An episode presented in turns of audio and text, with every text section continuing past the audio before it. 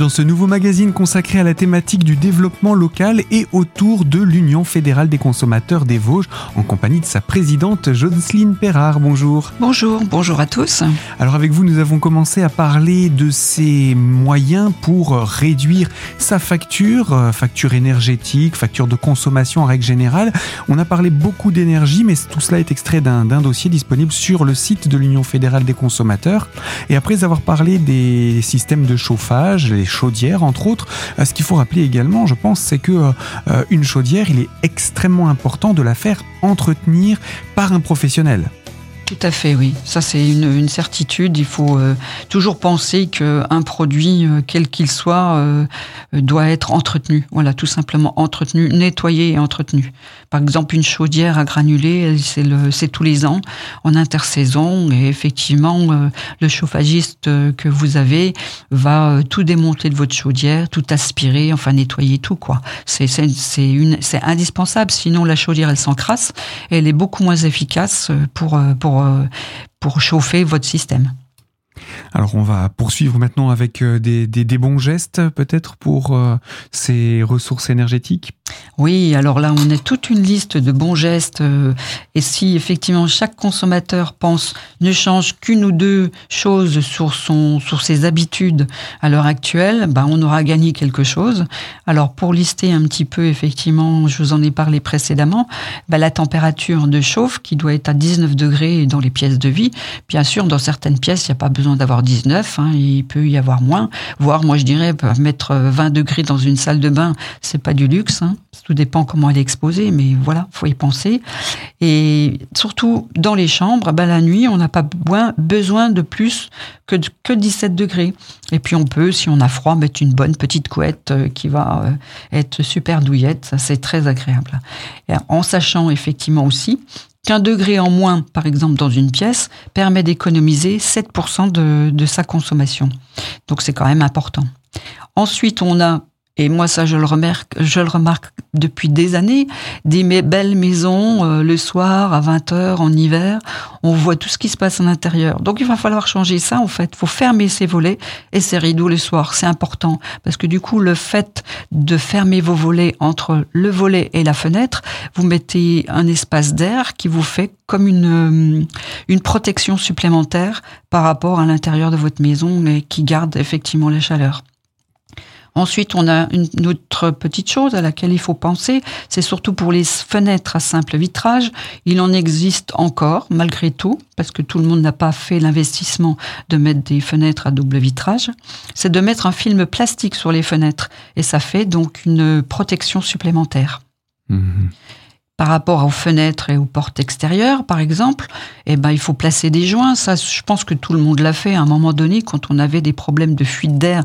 En se mettant à côté de la porte, on sentait un peu l'air. Et bon, on met euh, du, une espèce de, de, comment, de film, pas de film, mais du joint, effectivement, avec une petite mousse pour qu'il évite que l'air passe, tout simplement. On se souvient aussi des, des petits, euh, euh, coussins qu'on peut poser au, bas des portes pour éviter l'infiltration d'air. Exactement. Et en fonction de la saison, on mettait des petits coussins euh, genre Noël ou après ça pouvait hmm. être euh, des petits chiens parce qu'on a son petit chien qui est. Enfin voilà, c'est assez humoristique, on va dire. Alors en tout cas, ce qui est important, c'est que ces éléments-là ne sont pas pour bloquer une circulation d'air nécessaire, mais pour empêcher une infiltration d'air non voulue. Hein. Exactement. Parce qu'il y a des besoins de renouvellement d'air. Oui, chaque jour, on doit ouvrir minimum pendant 10 minutes euh, très largement son appartement ou sa maison pour renouveler l'air. Pourquoi? Tout simplement parce qu'en fait, un chauffage, le chauffage sera beaucoup plus efficace si vous avez un air qui est sec plutôt que d'avoir un air humide quand euh, tout est fermé et qu'il n'y a jamais d'aération. Ça, c'est une évidence. Donc il faut penser à aérer régulièrement. C'est pareil aussi pour euh, les éléments de salle de bain, etc.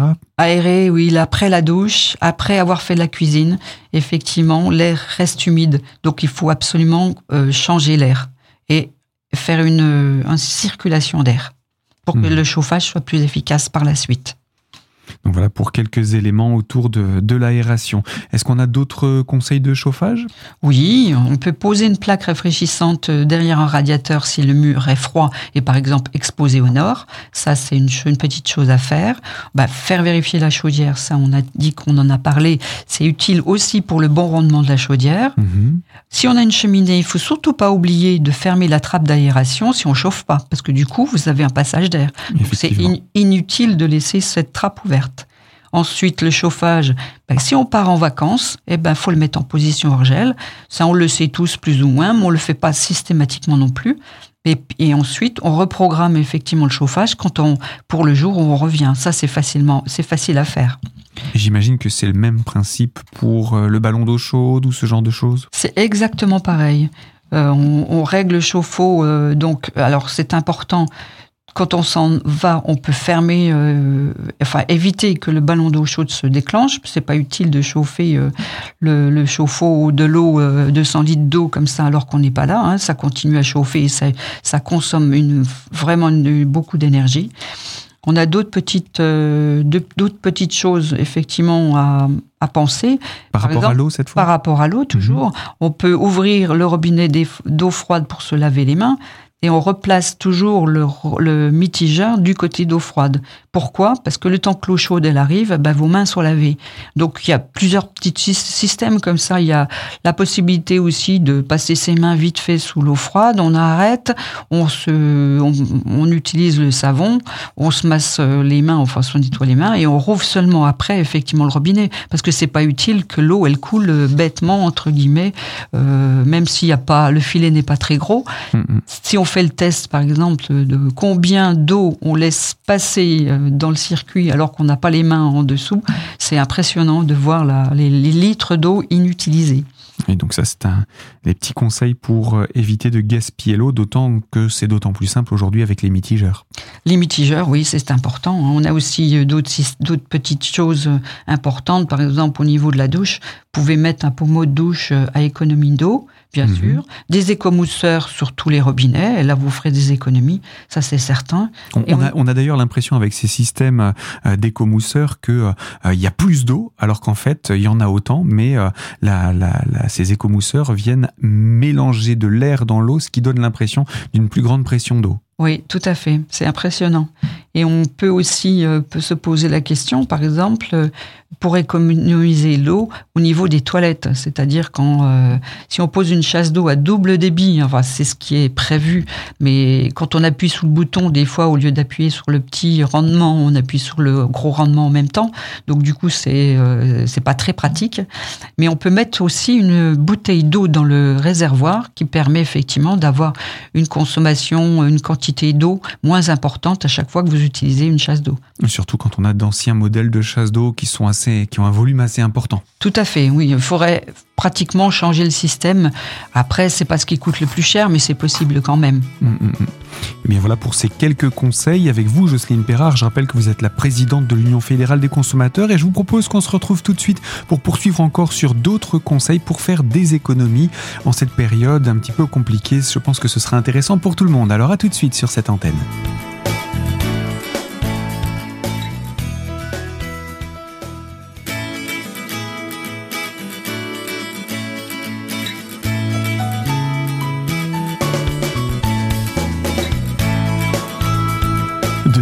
Ce magazine consacré à la consommation et avec l'Union fédérale des consommateurs des Vosges en compagnie de sa présidente Jocelyne Perrard pour évoquer ce dossier pour faire des économies sur sa facture principalement énergétique mais pas que. Et euh, justement, on a parlé des systèmes de chauffage mais le meilleur moyen peut-être aussi pour chauffer moins, c'est aussi d'avoir une maison bien isolée.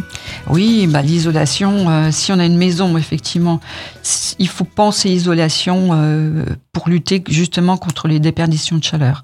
Peut se faire. Donc, euh, alors, ça peut se faire bien sûr, mais il faut avoir l'argent pour. hein. Si ça a été fait précédemment, il n'y a pas de souci. Si tout au long de la carrière, entre guillemets, de la maison, euh, il y a eu des, de l'isolation qui a été remise en place, il n'y a pas de souci. Mais si ça n'a jamais été fait, il faut voir les contraintes euh, que vous avez par rapport à la dite maison ou un appartement, parce que ça peut, ça concerne aussi les propriétaires, et ça dépend aussi du budget que vous avez, parce que c'est un gros budget. Il faut savoir que, en priorité, au niveau d'une maison, la chaleur qui est perdue à raison de 30%, c'est le toit. Donc, faut déjà penser isolation toit.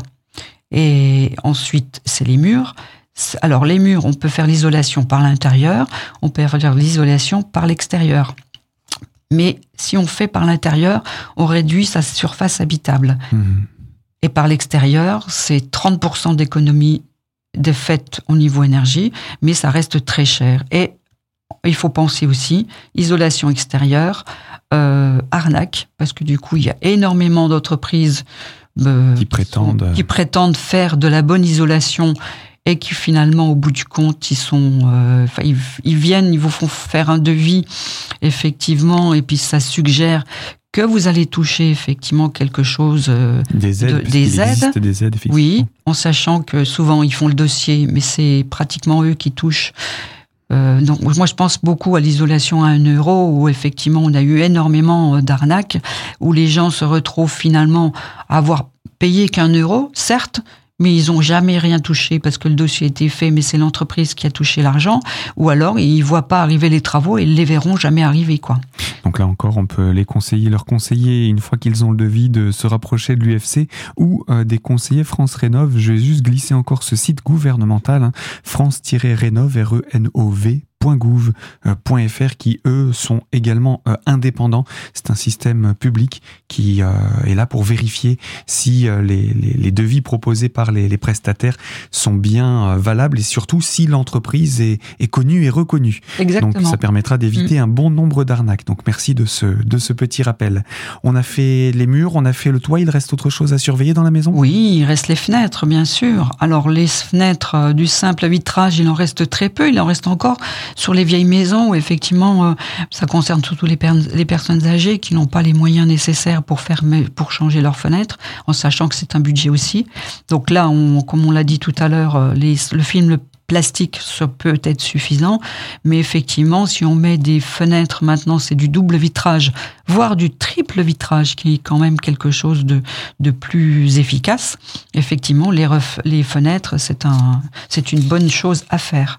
En sachant aussi, moi je voudrais revenir sur la qualité de l'isolation, qui peut être importante. Il faut surtout ne pas négliger l'épaisseur et la densité de l'isolant.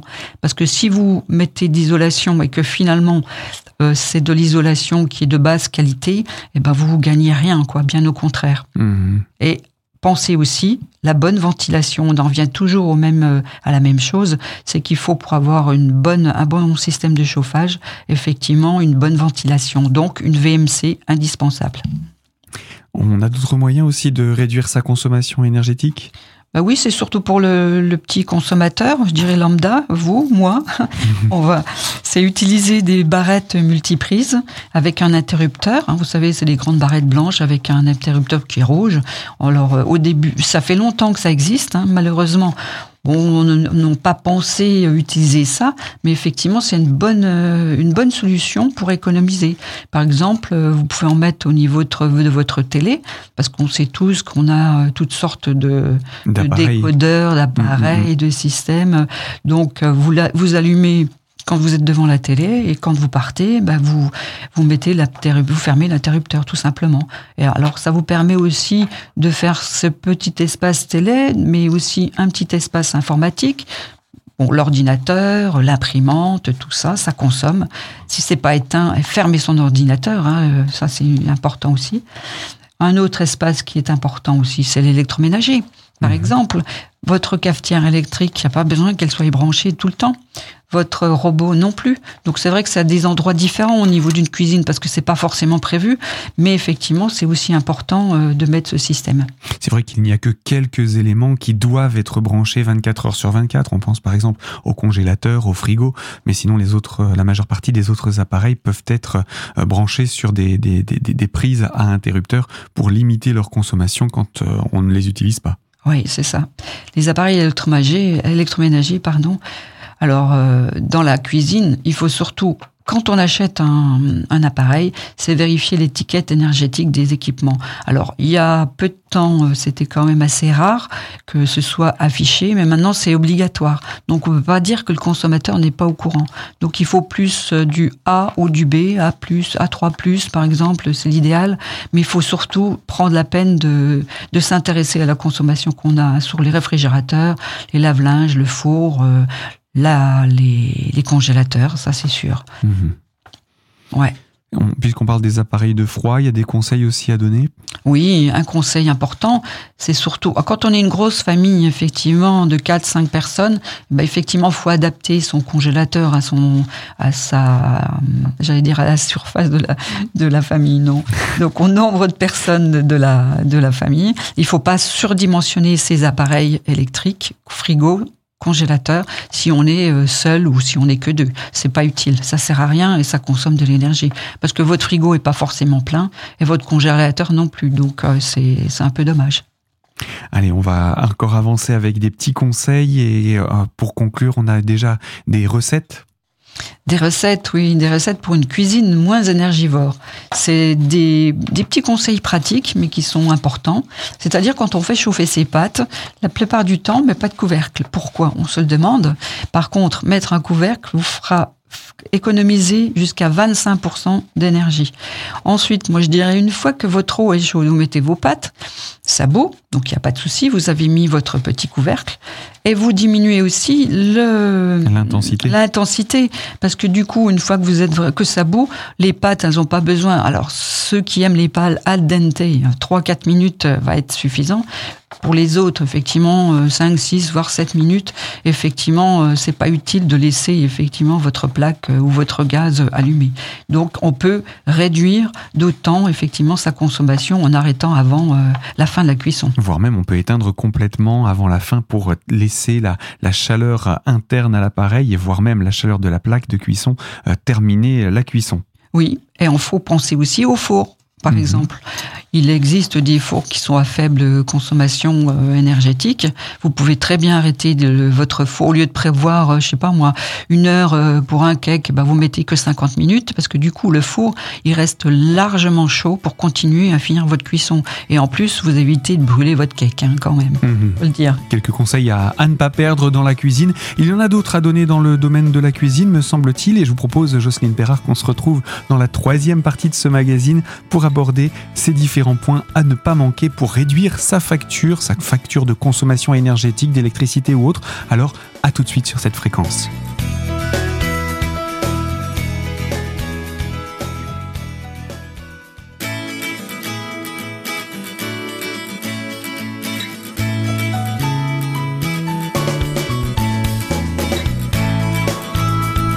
Troisième partie de ce magazine consacré à la thématique de la consommation et en compagnie de Jocelyne Perrard, la présidente de l'Union fédérale des consommateurs des Vosges.